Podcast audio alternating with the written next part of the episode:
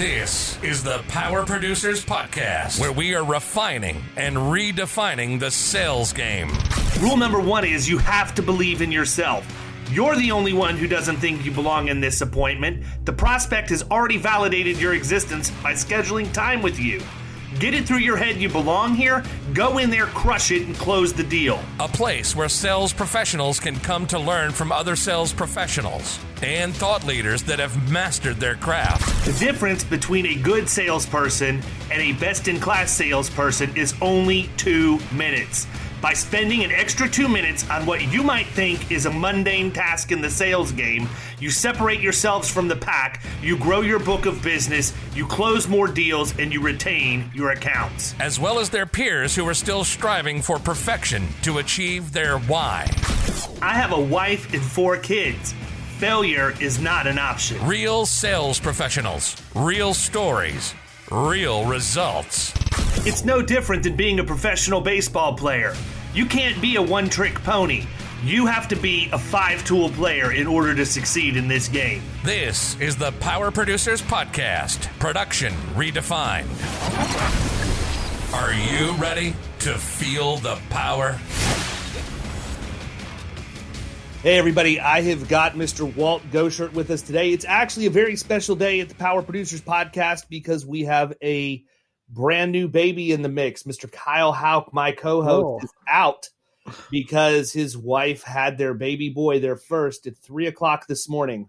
I know because I was awake. You would think it was my grandchild, but not so much. Baby and mom seem to be doing really well, and, and I wish wish them well. But we have Mr. Walt Goshert with us today, and we are going to talk about a variety of things. But I think that a lot of agents out there can learn a lot from some of the proper techniques that you can use on LinkedIn. And I know that I can too. I probably, you know, like everything else, just need to do more about what I know instead of winging it. But um, Walt, glad to have you, man. Why don't you tell everybody a little bit about who you are, where you came from, and how you got to where you're at? Okay. Hey, great to be here, and uh, congratulations to Kyle. That's uh, that's great, great news. So, yeah, you always like to hear that kind of stuff. So, cool. Uh, short short story. Uh, I've been in the business, insurance business, for forty years. Uh, started my career with Aetna uh, before they were travelers on the commercial insurance side. Uh, went to the brokerage side for 10 years, uh, built a book of business, uh, and put together the first work comp safety group in Colorado. And that was through the state fund. It was a huge headache at the time, but uh, it actually worked. And uh, sold my book of business and joined a uh, CPA, registered investment advisor friend of mine, and helped him to build his book of business. And for the last 20 years, I've been an independent marketing consultant, working mostly with B2B clients, and most recently back to working with commercial insurance people. Cool deal. So that's interesting that you you left insurance to get into marketing. I um it's funny because somebody I was talking with somebody on the phone today and and I self-admittedly told them I'm I'm actually more of a marketer than I am an insurance agent. Um, it, but it probably makes me dangerous because I'm pretty solid as an insurance agent too. Um, but you know, marketing's passion, right? It's something yeah, that yeah. I like to do. And insurance, I, I, like to help people. I like to do insurance, but you know, my real my real passion is is the marketing piece and taking an idea that I have for something that's sort of off the wall or whatever, and then turning it into into fruition. That's sort of been my mo my my whole life, for that matter. So, um, you know, but you're you're heavy. Talk talk a little bit about that. I mean, are you dealing with marketing outside of social stuff, or are you primarily LinkedIn? Because you and I originally connected on LinkedIn, and, and right. from what I can see, that's a lot of what you do. But I mean, what's the what's the gamut? Yeah, the I I like to say I'm plat you know platform agnostic. Whatever works, what whatever pieces. Uh, you know, I think LinkedIn is a great opportunity. I tend to focus on that, and just to reflect on what you're saying. Uh, yeah, from uh, I've always been attracted to the marketing part of it. Uh, when I got in the insurance business, I found the insurance kind of easy to understand, but I found it boring too. I was never really a big technician. I liked, just like you're saying, I, I, it, I like the creative process of taking someone that you just didn't know a stranger and turning them into someone that where they trusted you to be their advisor. I found that a fascinating process and I still find it fascinating how you build those relationships. And a lot of that is marketing. And I think the whole prospecting piece of what we've done traditionally in insurance has evolved into more of a marketing type of discipline, especially with all the online uh, opportunities that are out there. Uh, it used to be you could just, you know, pick up a list, cold call people, or go out and meet people. Where now, I think you you really have to be more of a marketer to build relationships and have those opportunities. So. Yeah, no, I, I agree with you, and I think it's interesting because you know your your point's well taken that you, you have to be a marketer to initiate and build those relationships you also have to be a marketer, even though it doesn't seem like you're being a marketer, to create a raving fan once you have somebody in your book of business. Absolutely. you want to obviously want to get referrals around that account or whatever else. And that's one of the things that we preach and we try and execute in, in my firm is to create that awesome client experience from the second that they get the first video welcome from me, you know, welcome to the family. We're glad to have you to the welcome kit that they get in the mail from us with um, branded things and, and all kinds of cool little swag that we give them to the fact that we can execute on the basics. The problem is the basics aren't going to cut it for people anymore. Yeah, know, the, basic, the basics are the status quo. That's what the expectation is. Well, it's it's that whole uh, commodity agent trap, and I know that's something that I don't know if you're a fan of Scott Addis and what he's done, but he talks a lot about the that commodity agent trap where and, and this is especially true when you look on linkedin every uh, 99% of the agents or producers out there they look and sound the same and so you need to be positioned differently to be able to break through that commodity agent trap and to break through all the noise that's happening online to grab people's attention so you have the opportunities to start to build a relationship and ultimately land them as a client.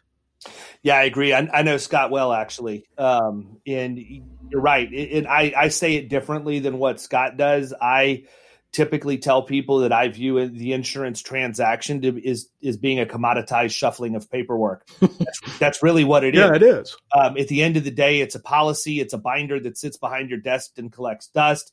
It's a certificate that gets you onto a job site.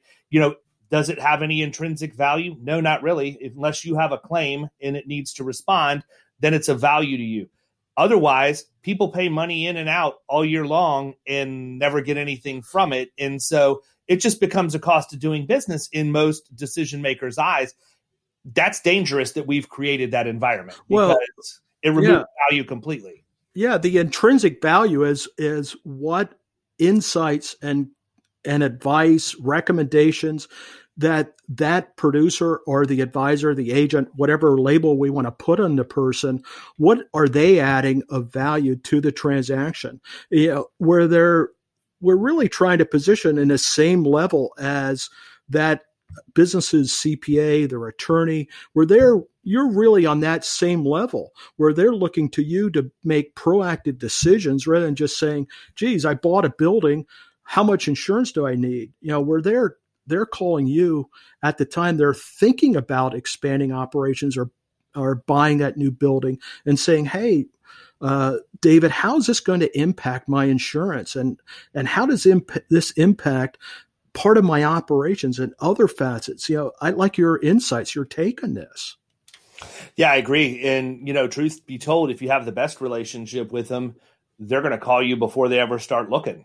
Yeah, you know, and that's what you want you know, it's not going to be a situation where it's, hey, you know, it, but unfortunately, that is what we have trained our prospects and clients to think about, right? I think yeah. that we we've created that environment. You know, nobody else is to blame, and you know, agents by and large, that I mean, the, the example you gave is the same thing that you hear literally every single time that somebody talks about how an agent wants to be perceived we want to be perceived like the attorney or the accountant yeah. because those people seem to be respected, trusted advisors. What are we doing in our interactions and relationships with people to allow us to be perceived on that level?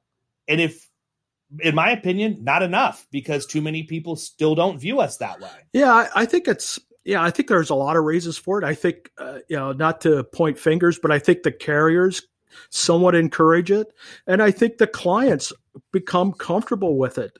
You know, because they default to just comparing on a price basis instead of really valuing the insights, the recommendations, the advice that that producer can bring to the table. But I, I think you're right. I think it, it starts with us as the producers. We have to be the ones that step up and initiate that relationship and create the value. And the, and a lot of this is perception of value that's marketing. You know how do you perceive that that's a, there's a value there that the client's going to put a value on it and and it makes a difference for their business? Well it's interesting because in florida you know and i talk about this a lot. I don't think that i've necessarily talked about it on the podcast as much as i do when i, I speak in uh, in groups but you know it's automatically commoditized in the workers' comp market in yeah. Florida because it's state administered pricing, right? There is no competitive advantage from one carrier to the next. Yes, somebody might be able to give you a better dividend. Somebody may be able to give you a better structured retro program or whatever else. But for all practical purposes, it's the same price, it's the same commodity. And a lot of agents, in my opinion, throw their hands up and just say, eh, comp's the comp. We're, we're not even going to try and compete on this because, or we're not going to put as much effort into this because there's really nothing we can do to change the price. We're going to go focus on really driving down your auto rates. Well, here's a fun fact. How do you know that the auto isn't going to be just as bad as the comp? And the reason the comp's bad is because they had auto accidents. So you're yeah. focusing when you focus on a price game instead of total cost of risk, you're doing a disservice to yourself and you're doing a disservice to your client. That's why when we deal with workers' comp, especially, you know, me personally, 100% of the time, it's an experience modification analysis. I go in with the XMOD analysis and we look at exactly what the root causes are. There's no way for me to um, to tell somebody how I'm going to give them a treatment plan for issues on their account until I've done a, a credible and thorough diagnosis. A lot of agents don't do that because they're not willing to stop talking long enough to listen and they're not willing to go the extra mile to actually invest in learning and understanding something that will be a huge point of differentiation for them. They look at it at surface level and say, eh, comp's the comp. The state tells us what it's going to be. I'm going to move on to the next thing. And that has made me a very um, relatively successful producer from that standpoint because I go where they don't. Yeah, I think you know it's funny you you talk about comp the you know the comp the comp and we just compare it on price, but I think the comp is where you have the biggest opportunity to to make a difference in the advice, the insights, the recommendations that you can bring to the discussion, and you it's usually the biggest price driver in a lot of the in a lot of the businesses, whether it's a construction firm, manufacturing firm, warehousing firm, you know, uh, health services, you know, the comp drives that P&C premium.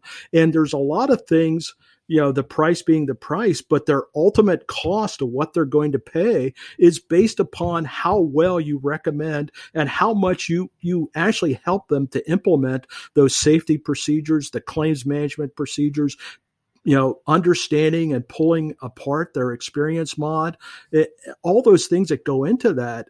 It, and it kind of is surprising to me that more agents don't take advantage of that. I don't know if they're lazy or they just don't understand it. I I don't know because you know that's how I built my business too when I was a producer and it just seemed to me to make sense to do that. Uh, to go in and, and really advise the client on, hey, this is one of your biggest business expenses. You know, let's see how we can how we can make some inroads on what you're paying here and not just accept that the rate's the rate. Yeah, understanding my peer group, what I would tell you is it's twofold. Number one, they don't want to have to do any more than they absolutely have to to get the deal done. So the the so that's laziness. The, yeah, the sharpening of the saw and the unwillingness to learn something and push your comfort level and the boundaries to learn that is is one thing, and the other thing is the money, right? Yeah. So even though the comp might be higher premium, you make comp, less commission on it. It, it. It's less commission, and that's what they look at. And so I'm a firm believer in I'd rather have 100% of 8%, you know, th- you know than 100% of nothing. so well, and and we lead with the comp, then we go take everything anyhow. Well, you lead with the comp and, and you never write just the comp. I you know, I always you know, it was a part of the deal is hey if i'm going to help you on your comp i need everything on your business. I can't really advise you on just your comp alone when we're talking about your property your liability your autos you know everything. I, I need to work with you on everything yeah, I agree. And when we work with somebody, we put together a service plan for them as far as what we're going to give them in terms of deliverables, right? So there's a lot of low hanging fruit. I could take a producer that is fresh out of insurance school, getting their license, and I can make them successful in workers' comp production very, very quickly. One of the first things that I tell them to do is if you ever have the opportunity which it's rare that you're going to have it like if you go to do a marketing drop or whatever. But if you're in a meeting and that person has their loss runs because they have an issue, they say, Here, take a look at these. What do you think? A lot of people are going to have a deer in the headlights look. They're not going to understand what they're looking at. It's like, holy cow. Uh, and, and this is your chance, right? This is your chance to, to shine. And I tell them all the time move over to that indemnity column and look straight down the column. Yeah. What does what does that look like? And if you've got claims that are you know, two or three hundred dollars of indemnity, you need to question why. Why yeah. did this happen? What kind of advice did you get? Who allowed that indemnity to be on this claim because of how it affects your experience mod, right? Mm-hmm. If that indemnity is not on there, you lose, you get the 70% reduction up to the split point, depending on what your state laws are. But the second you throw that indemnity on, 100% of the claim value goes into the mod calculation and you screw yourself. And so yeah. I tell them all the time if you look at that, you need to look for low dollar indemnity claims. Everybody's going to have a shock loss at some point, more than likely. But if you have the low dollar stuff, that's a 100% red flag that there is no light duty or return to work program in this organization. And then you ask that question. Well, it looks to me like you have a lot of low dollar indemnity claims. Talk to me a little bit about your return to work program. Everybody has one, right? Yeah. They all, they all have return to work. Just ask them. They're going to tell you because I, I, learned probably 10 years ago that when they say, oh, yeah, we have return to work, I just keep talking because I know they yeah. don't have it. Yeah. You know, and basically what I what I do is I say, well, tell me a little bit about your return to work. Oh, yeah, we've had we have that under control. Oh, so to to help me understand a little bit better, you have gone and met with the treating facility and established a relationship with the treating physician to let them know that you are a return to work light duty employer who values your people and wants to bring them back so that they're assimilated into the culture as quickly as possible. And you have positions that are dedicated to bring those people back as quickly as possible. And you have the information that comes back from the doctor that clearly shows you limitations and everything else and you have a, a, procedure set up for how you take that information in in your organization and process it. And you also have that letter that goes to the employee that offers them the light duty position and explains that it's incumbent on them to communicate what doctor appointments that doctor's appointments they have. You give them the wage that you're going to give them for the jobs that you're offering them. You name who their supervisor is. You tell them what their tentative schedule is going to be and you give them the opportunity to accept or reject that. And you send that to them via email and us mail and give them a deadline to get it back to you. So you have that as well. And then you've identified and, and i just go down the gamut because yeah. i know i know they don't have it yeah. right? No, if they, they had if they had that those low dollar indemnity yeah. claims are nowhere on the mod. Well it's usually a case of you know they need to experience a big claim to get that grabs their attention first where it really impacts their mod, then they get religion about having a return to work program. But if they haven't experienced that or they think it was outside of their control, then they just let it slide is the problem. Uh, you know, because it, it takes some, it, it takes leadership within the business to do that. They, they have to they have to be very process oriented and have systems in their business and then they have to be able to communicate that out to their staff and that takes some leadership in the business but let's face it we're talking about middle market accounts right yeah. how how many middle market accounts and when i define middle market I look at my personal book of business. I focus on things between twenty-five and fifty thousand dollars in agency revenue. So right. if you're using ten percent, quarter million to a half million dollars in premium, is what I look at. How many of those people actually have a dedicated resource internally for risk management. They don't. They don't. Hmm. It's it's it's it's usually dumped on the CFO's plate, and the guy's balancing 101 different things. He's trying to get funding. He's trying to balance the taxes and minimize the taxes within the business. You know, they're they're talking about accounting systems so they can monitor what's going on from a cash flow standpoint in the business. Usually, the last thing on his plate is risk management. You know, it's agreed. Just, you know that's just the way it is that's that's the reality of how cfos work in those middle market businesses well and the fact of the matter is take that a step further okay, the last thing on his plate's risk management, but what is his view of risk management? What does that actually mean to him? That in the average middle market CFO's oh, mind is insurance renewal. Yeah. That's it. Like there is no proactive stuff going on. And so it's interesting because when we do the mod analysis, we use that to set the table because number one, I know that there's a 95% chance nobody else has ever yeah. done this for them. Uh, but number two, you know we go in and we lay it out for them right? So that when when we put that report together we can show them by injury type by body part injured by cause of injury by employee how many mod points each one of those things uh, has attributed to it and subsequently how much premium they're paying as a result of those things over one year and over the three year mod period just because they're on the mod. But the other thing that it does is if you do one of those analyses right which I don't like the way that a lot of the software companies tell you to do it because they don't have you break out the grouped losses. I key every mm-hmm. loss in individually. And the reason why I do that is I want to see that if there's three med only claims that fall below the threshold of what's grouped and what's not, I want to see that there's three lacerations on somebody's right hand because I want to go find out what part of the yeah, operation they're working in. Is there a guarding issue? Is the workstation not set up properly? Is it a training issue?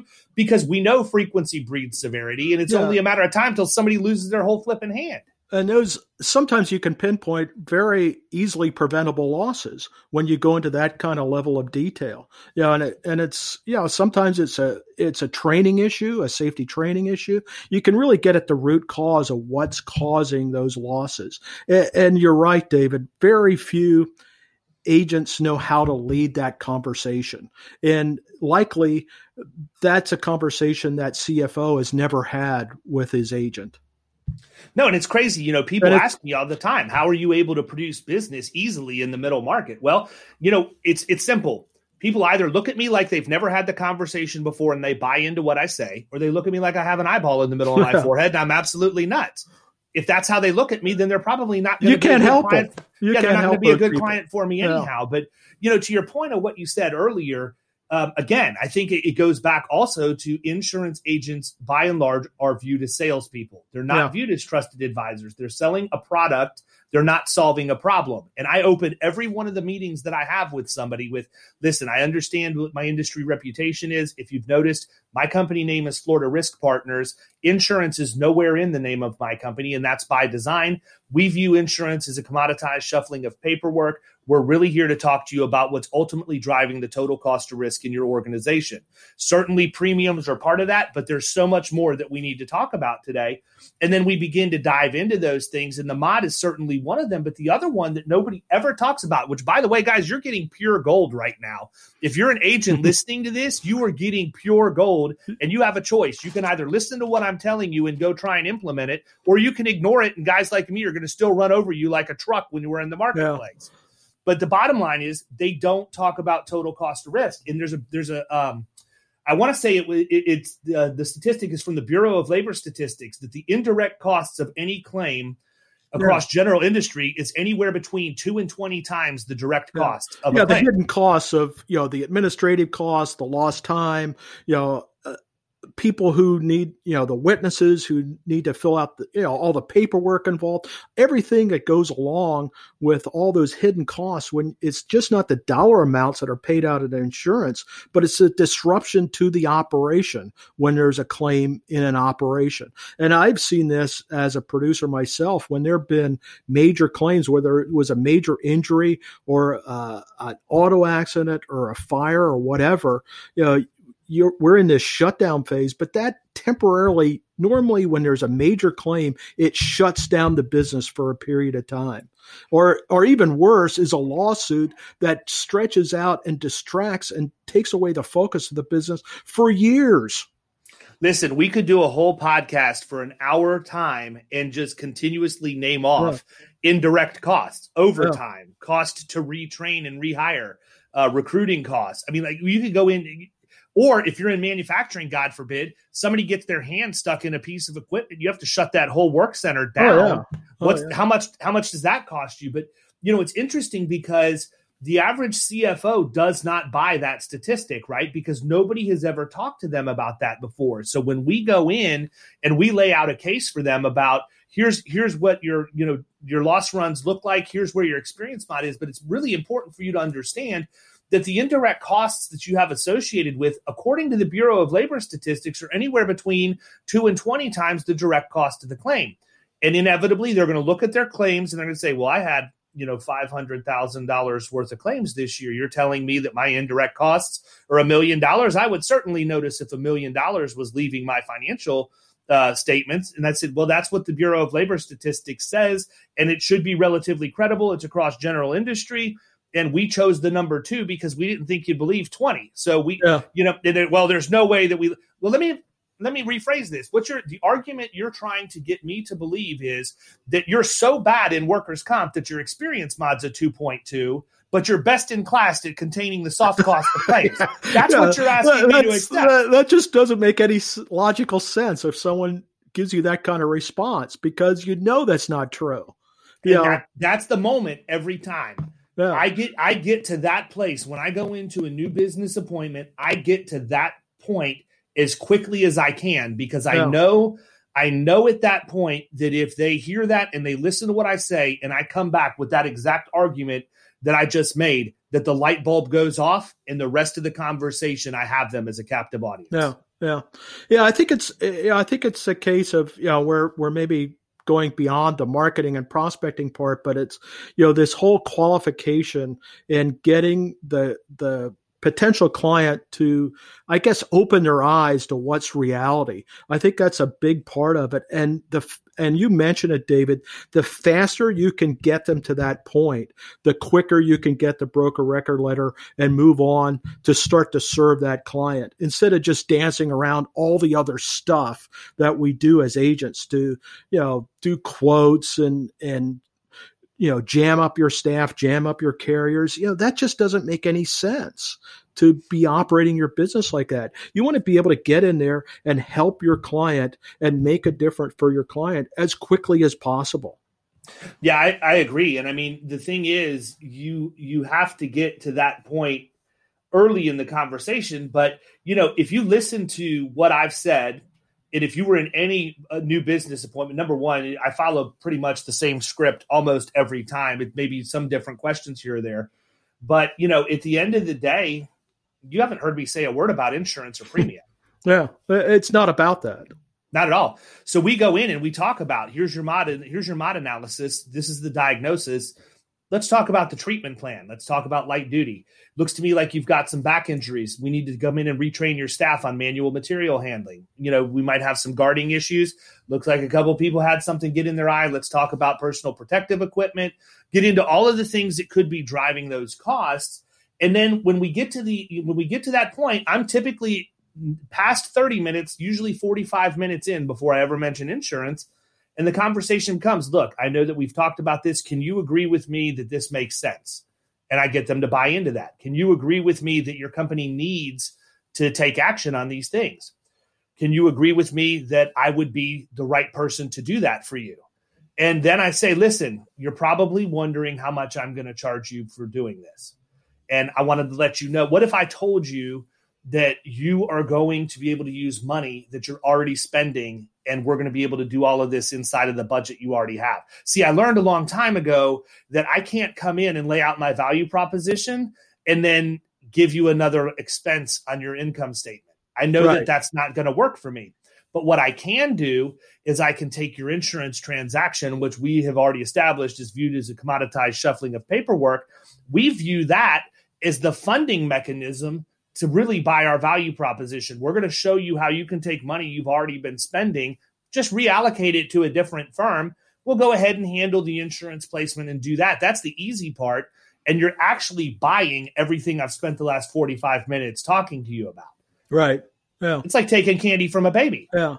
And it's, yeah, it, it is surprising that there are not more uh, agents doing that. And I think it, you know, to make, you know, maybe to circle back on the whole prospecting marketing part of it is, you know, a lot of the, you know, you were just saying it, David. A lot of the conversation is it has nothing to do with insurance. And I think that's a big mistake people make in their online presence, their digital presence. They focus on having insurance content. I think there needs to be more of a focus on business problem, business challenge content.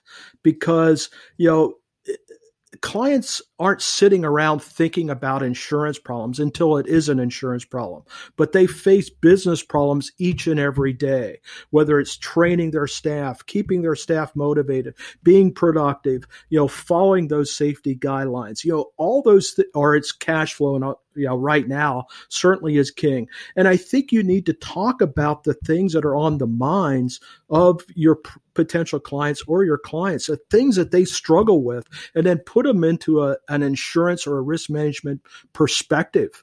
That's what they're looking for. That's when you're really adding some value to them instead of, you know, monkeys can do insurance quotes you know but to add some real value you need to talk about the same stuff that their attorney or their cpa is going to have their convers- the same conversations with them about. And those are business related problems. You know i think that a lot of times people just they overcomplicate what we do right? I mean oh, yeah. it or they're so focused on on getting to the sale that they completely miss everything else in the process.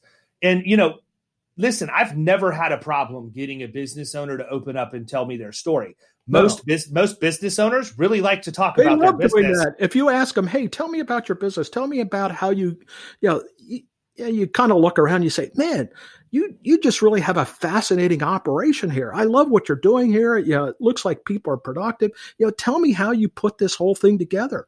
You know, they're often running for a half an hour or an hour on that conversation, and you can't stop them yeah, nine times out of ten, I I can I, I begin talking to them about you know what I really like your branding. Tell yeah. me how you got to this, and your how, tell me how you got to where you're at in your marketing. I think it's fantastic. Yeah. Or if they're not doing something, and I think I have a good idea, I will gently mention, "Hey, you know, have you ever thought about doing something like this? I think this would play really well." If you go in and you talk to somebody about their business and let them tell you how proud they are of it, and you actually show a genuine interest in showing them a way to help grow their top line, in addition to asking the, I mean, as opposed to asking them for money to buy from you, you're going to win them over well, very, very early. Yeah, I, th- I think that's kind of one of the criteria of being a great producer. You need to be curious and fascinated about businesses, about how they work and, and their stories. You know, you really have to have that because if not, you're just, you're just a transactional guy uh, you know, if you're not really passionate about learning about business and helping those businesses, what what are you really doing? Yeah, well, and my thing is there is zero excuse for not being able to do that. There's none. Yeah. It, that that goes back to what you said originally. Purely lazy. Yeah. You know, I wish. You know, I, I still come from the era. I'm not. You know, I'm not ancient, but the internet was pretty much evolving as I went to college. So yeah. I didn't have the internet at my fingertips. And in my first real outside sales job, we had the Coles directory, but it was like the actual leather bound yeah, Coles yeah. directory, you know? And so I, it wasn't in insurance, it was in a different industry, but I actually went out and I used that and I created a sales system around the information that was given to me. Today, if you can't find common ground with a prospect oh, within a minute, if not even less, you have done zero research before you've walked yeah. in because these people's lives are on display for you all over the place. Yeah, you just have to be willing to look for it. There's so much information, and and and I know you said it in your two minute book. You know, you you need to be willing to do the research on your potential clients, and and I think few people do that to really dig in and find out. You know, and that information is out there. It's online. It's whether it's on LinkedIn, whether it's on Facebook, whether it's on YouTube. It, it's somewhere online where you can get insights onto you know what's happening in that business. What are the people behind the business? What are they about? So you can really dig into that. And there's really no reason any longer to make a cold call Uh, you know, those days are over. If you're just, you know, blindly calling people hoping that you can land a meeting, you're doing it wrong. Completely wrong. And you know, the thing is, I think it's a dangerous, uh, it's a slippery slope that you get into when you start doing the level of research that I do. I'm I'm good with what I do because I understand how to use that information. What you don't do is a myriad of research and then walk in and vomit all of that information out when yeah. you walk in the meeting because you are no longer a producer, you have become a stalker. Yeah. You know, and I and you yeah, have to be careful. The more you know about something, the the really you have to be very guarded. It, it's good to have that information, but you have to mentally prepare yourself to not walk into the meeting with preconceived notions based off of yeah. what you found online. Use that information to formulate questions that will either confirm or disavow what your supposition is walking in, but don't walk in with already, you know, pre-made assumptions as to what you're gonna yeah. gonna expect. But I think a lot of people do that because I hear it all the time people say, you know, it's really refreshing. You didn't walk in here and tell me what I needed. You actually listened to what's going on in my business and how it runs and everything else. The last three guys I talked to came in and told me that I was in trouble. My workers' comp was, you know, screwed, and they had the right the right policy and the carrier and everything else. They said, "How are you going to solve that problem?" I said, "I really don't view that as a problem." Your, yeah. your problem your problem is not the placement of insurance. There's always yeah. a place to put that your, your problem is all of the things that are leading to the fact that we had to have this conversation to begin with. Yeah, yeah, yeah. I, I think you're right. I think that's a great point. Is you, you can't you have to be able to put it into some. The research has to be put into a into context, into part of building that relationship, so that that potential client can hear the message of what you're saying, and, and they hear the message when they say it. It's not you saying it. You need to have the right questions, the right insightful questions so that it's their idea, not your idea, where they come to the conclusion to say, oh man, I've been doing this completely backwards all these years and you've opened my eyes to this and this just makes so much sense to to change the way I'm handling this because ultimately you know any insurance transaction or changing a client we're talking about moving someone from the status quo we're we're asking them to make a change and so for you can't force someone to make a change they have to internalize making that change for their own benefit yeah i agree it's interesting. So I want to talk about LinkedIn because that's okay. where we that's where we met. Yeah, we kind of got off off track, but, but it was no, good stuff. Uh, yeah, all good stuff. So you know what it's interesting so again if there's if i were to give myself a pat on the back for any one thing that i'm really good at it's recognizing an opportunity and seizing it when it presents itself in front of me initially i make a lot of mistakes you know there's not i'm not saying that everything i touch turns to gold it's it, it couldn't be further from the truth but I I'm quick to move. I'm also quick to cut bait and course correct if I feel like the decision I've made is not a good one. But I was a really, really early adopter of LinkedIn. I remember being on LinkedIn. I mean, and it's probably not as old as what LinkedIn itself is, but you know, back in I want to say it was 04, 05. Yeah, early 2000s. Yeah. Yeah. 04, 05, LinkedIn comes onto the scene and I see what it's what, you know, at least it became more mainstream at that point. Um, and, and I saw that and I'm like, you know what? This is a tool. This is going to be something at some point that a lot of people are going to jump on. And I was really, really active in it. And then I got unactive in it for a little while, which was a, a huge mistake. And I'm more active now than I have been in a long time. But, you know, I think it is a, it, it's a great platform, but like any other platform, it's like I always say, it's never the process, it's always the person. Mm-hmm. The platform is outstanding how the person chooses to execute on that platform makes all the difference in the world. Oh, absolutely. Uh, yeah, and and you're right. It, it, has changed a lot since the early 2000s. I was on it early on and didn't do very much with it because it, it was primarily just a recruiting tool for a lot of people where people threw up their resumes and, you know, the recruiters jumped on it. But since Microsoft bought LinkedIn, is really when it's changed the focus on it. Yeah, it's still a big tool for recruiters and job seekers, but it's opened up a whole avenue for people to use it as a platform to build relationships, whether it's with potential clients, existing clients, strategic partners.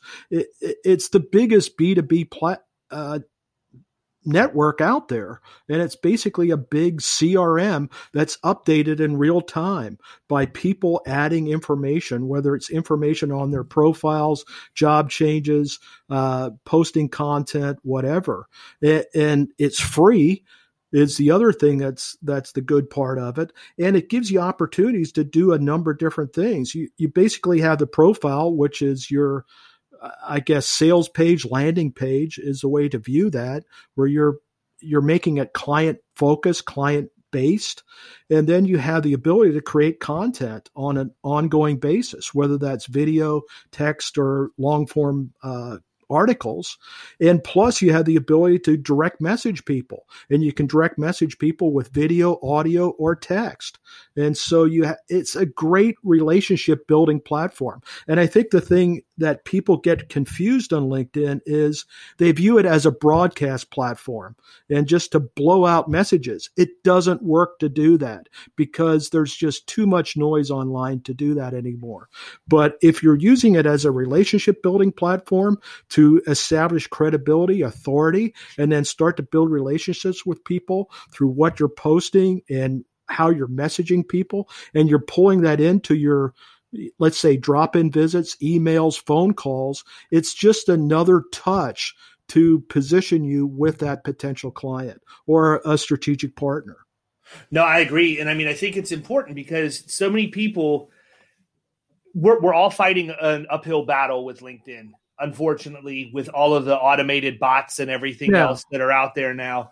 I am notorious for just sawing somebody off at the knees if they if if they uh, request to connect with me and the next thing I get is a hey David R thanks for requesting to connect with yeah. me blah blah blah you know nobody calls me David R except for my mother right you yeah. know first name middle initial but that's what's on my profile because my father's David E yeah so we're both in the insurance industry so I have you know I put my middle initial in there I know it's automated at that point. Yeah.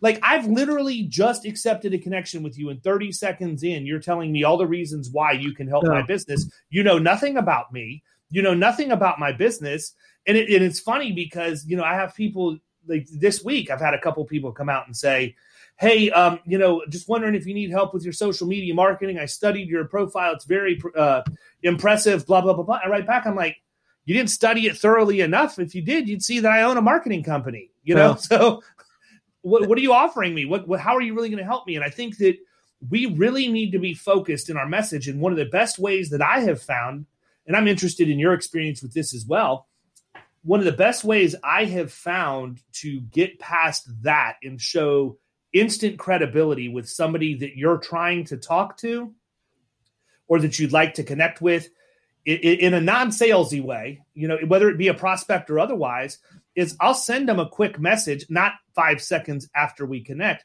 but at some point I'll I'll send them the message and I'll immediately follow up with a LinkedIn voice message so mm-hmm. that they realize this is a real person. They're not an automated bot. I probably can take this a little more seriously than I would otherwise. That has worked wonders for me. Yeah. Yeah. I think, yeah, again, to, to think about this, if you're a middle market producer, how many freaking prospects do you need in your pipeline realistically? You don't need thousands of them. You need a couple hundred of the right prospects. You need to be more focused on who you're building relationships with within your your pipeline instead of just spraying and praying out to a thousand different or two thousand different people. And and so if if you have that mindset, you're saying, well, geez, if I'm trying to build relationships with a, 100, 150, 200 people, why would I even think about using some type of automated bot? Uh, that just doesn't even make any sense at all. And I, I think you made a great point. If you can personalize in an audio message, a video message, I think that goes a long way because there's no denying that then that is a personalized message. The other thing to look at as far as messaging, I view LinkedIn messaging almost like texting.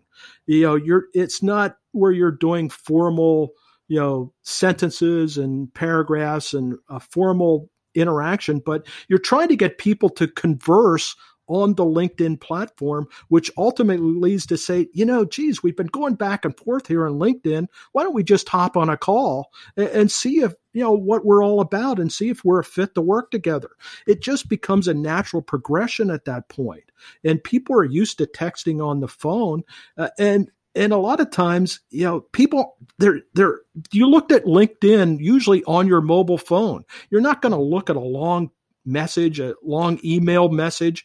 it's that quick back and forth. That's what you want to try to get to. You're trying to get the back and forth interaction where people are engaged, and then you can take the conversation off of LinkedIn. That's the goal of what you want to do. Yeah, no, I, I agree with that completely. And, uh, you know, it, it's interesting because I, I think again to your point about broadcasting I, I, have a friend that that is heavily involved in in social marketing and his, his comment was it's like you're shouting right? You're yeah. shouting at your audience. You're screaming at them what you want them to hear. You're not paying attention to what they what they want to receive. And it's interesting to me i mean as i'm sure you figured out i'm a huge fan of video. Yeah. i'm a huge i'm a huge fan of video because it makes me a person you know, yeah. people, it, it, it, blows my mind. I, I, I, get approached by people when I go to different industry conferences and they're like, hey, man, how's it going? And I'm like, I don't have a It's like they know you. Yeah. Who this person is, and, and like I feel like I've known you forever, and da da da da. Yeah, and, and I mean, it's it's a really cool phenomenon, and it works you know we try in our agency we try to leverage video as much as humanly possible because a lot of the time even with a service a, a service person my client may never meet that person face to face, but they're talking to them on the phone all the time. So when we onboard a new client, I want to get a video of the client concierge that is assigned to that account in front of that new new client as quickly as possible so they can see a name and associate a name and a face and a voice and it makes it a personal relationship and i think so many times in the digital age we're focused on just boom, boom, boom. Everything's you know yeah. done on online or on the computer.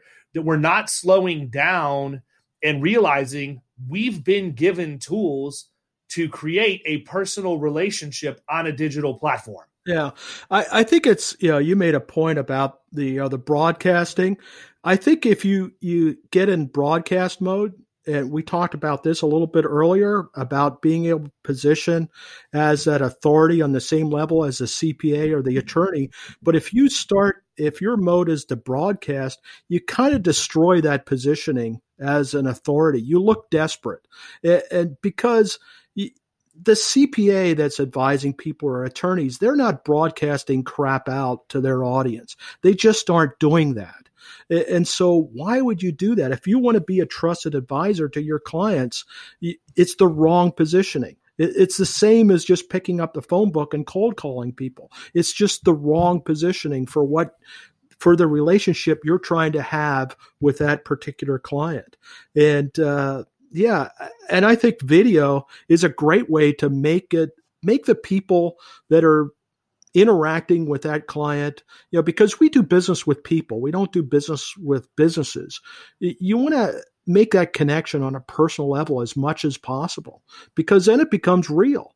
And there's a relationship there, there's a bond there that, uh, you know, especially now since we, we haven't been able to do face to face, it's even more important than ever. And I think it's going to continue because I think more and more people are realizing, hey, they, it's a comfortable way to do business. It, it's an inexpensive and a time saving way to do business instead of driving across town and blowing an hour each way to meet with a client. You know, and I know you said it before. I think in one of your podcasts, you give them their the list of recommendations or the next steps or whatever in a video, they can view it on their own time frame whenever they want instead of interrupting and scheduling a separate meeting right in the middle of their business day when they're busy doing their business and maybe they don't want to meet with their insurance guy then.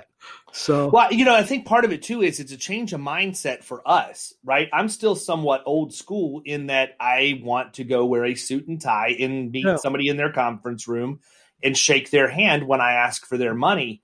That's not the way that the generation that's coming through the ranks now thinks. And right. we need to transform the way we think to deliver the message to people the way they wish to receive it, not how we perceive they need to hear it from us. Yeah. And we so we've been doing video proposals for insurance for two or three years now. Yeah. It, we we we had to make zero adjustments when COVID hit because we've already been doing that. I've sold deals at two o'clock in the morning because I sent a video proposal and somebody clicked the button that said I want to go ahead and request to bind this proposal on a on a couple hundred thousand dollar deal. You See, know, I, and it's, that's just so cool to be able to do that. To me, that's that's a neat way to do business because it's just so time efficient for both you and for the client.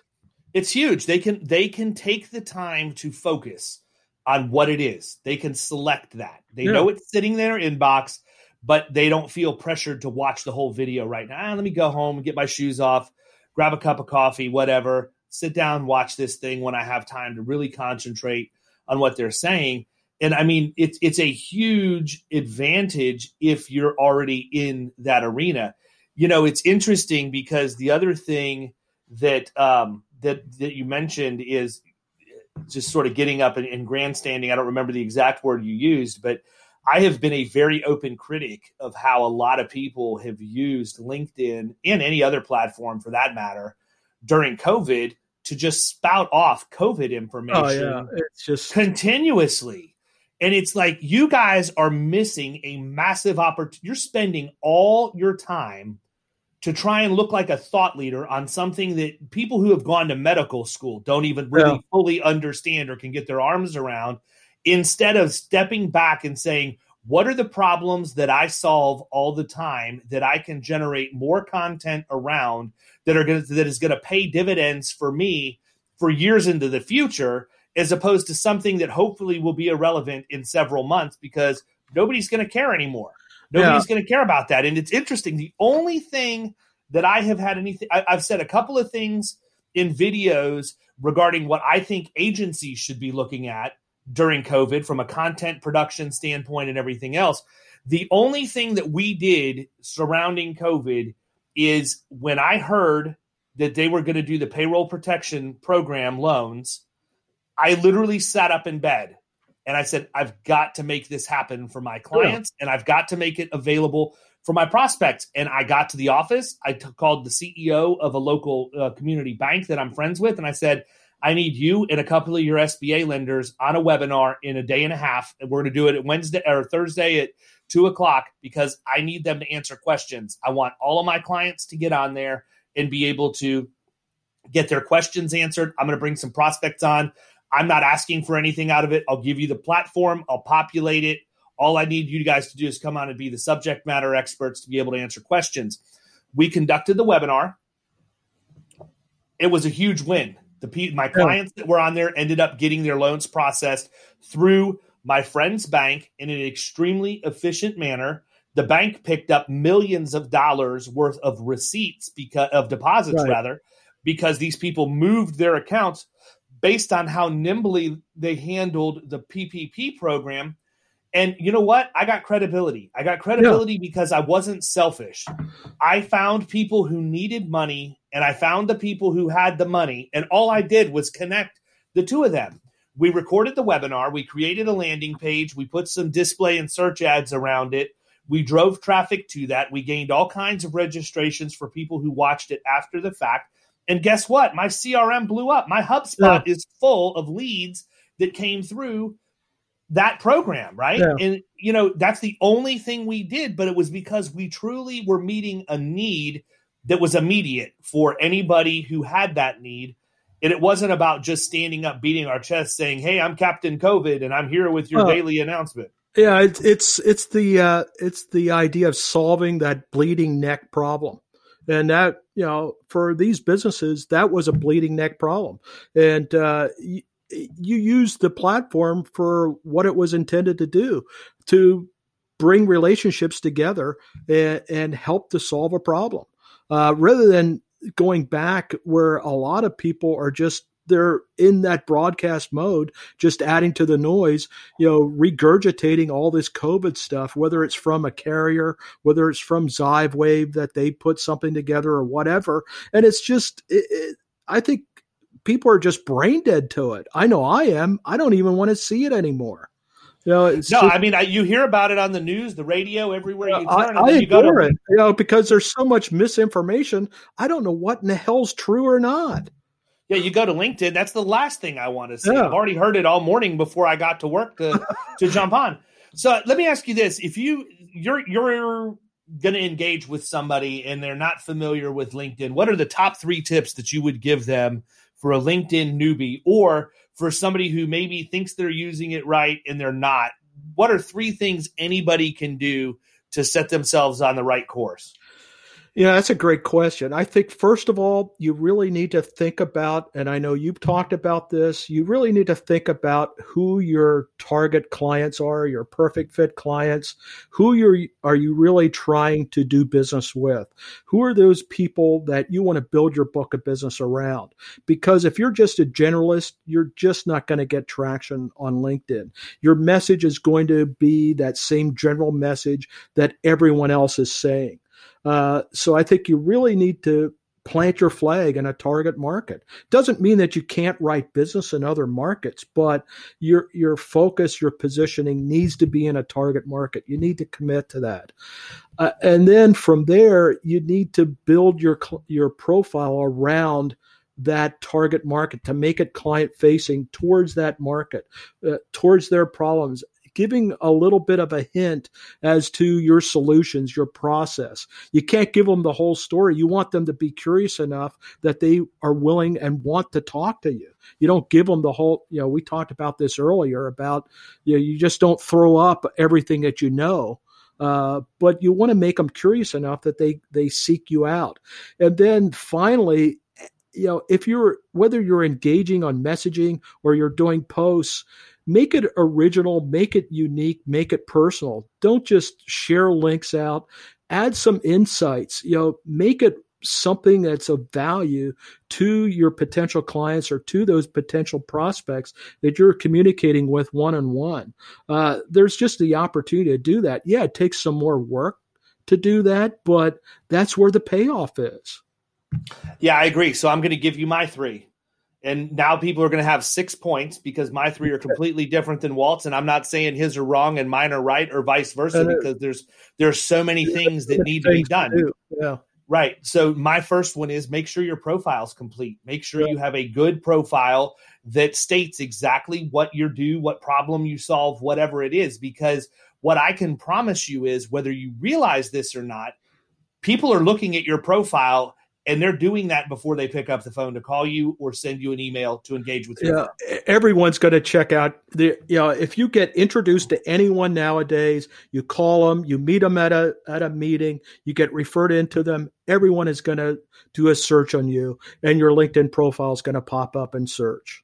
And it's embarrassing if you get on there and you've got no profile picture. You know, yeah. you have the the grayed out profile picture and your job history doesn't really lend any credibility to what you're doing now or whatever else. So that's number one. Well, I, am going to just make a point in that is if your if your profile isn't up to up to speed and people are searching on on your profile to figure out whether they want to do business with you, you really have no idea how many opportunities you're truly missing.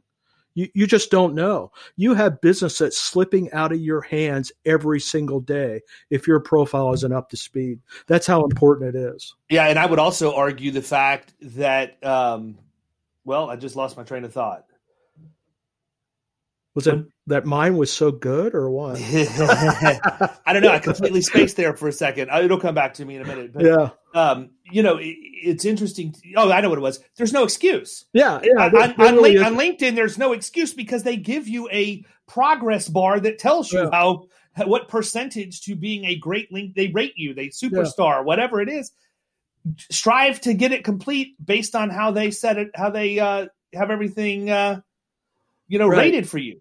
The second yeah, one is the second one I would say is do not over engage with people, right? Don't over engage. That's weird.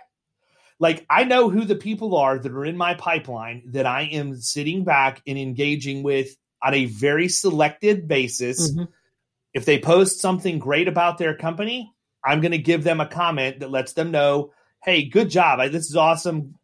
Way to go, team, whatever else." And then I'll let it rest. I'm not going to be living on their profile every single day, multiple times a day, every time they post something, liking, commenting, whatever else it's weird. People don't, you know, people are going to wonder who is this guy, it's, and it's not going to be for the right reasons. Yeah, you, yep. you, get you end up being the stalker at that point, and that, yeah, that's just creepy. Yeah, yeah. And the, and then the third thing that I would tell everybody is share other people's stuff. Yeah. You know, there's a lot of information out there. You don't have to limit it to just what you want to share that is your own. Share other people's things too you never know. I could share an article that somebody else wrote about a, a problem, and the person's not even going to realize it was the one who wrote the article. They're like, wow, this guy, you know, thanks for sharing this. I really appreciate it. I got a lot from it. Boom, now you have interaction with somebody. Even though you didn't write it, they commented on it that you helped them, and you just you can engage with them at that point and begin the dialogue. So it doesn't always have to be about you and, and your thought process and your stuff share other people's things, cultivate information, and put it out there. I mean, there. Yeah, I, I, think that's really smart, and especially if it's if it's voices. Let's say it's a market. Let's say it's contractors that you're working with. You know, there's certain people within that construction business. You know, depending on where they're operating, that they view and they trust those voices.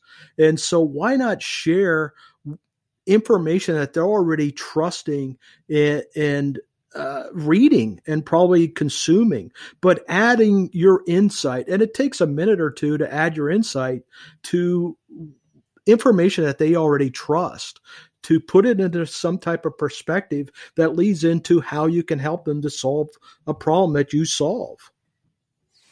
I agree.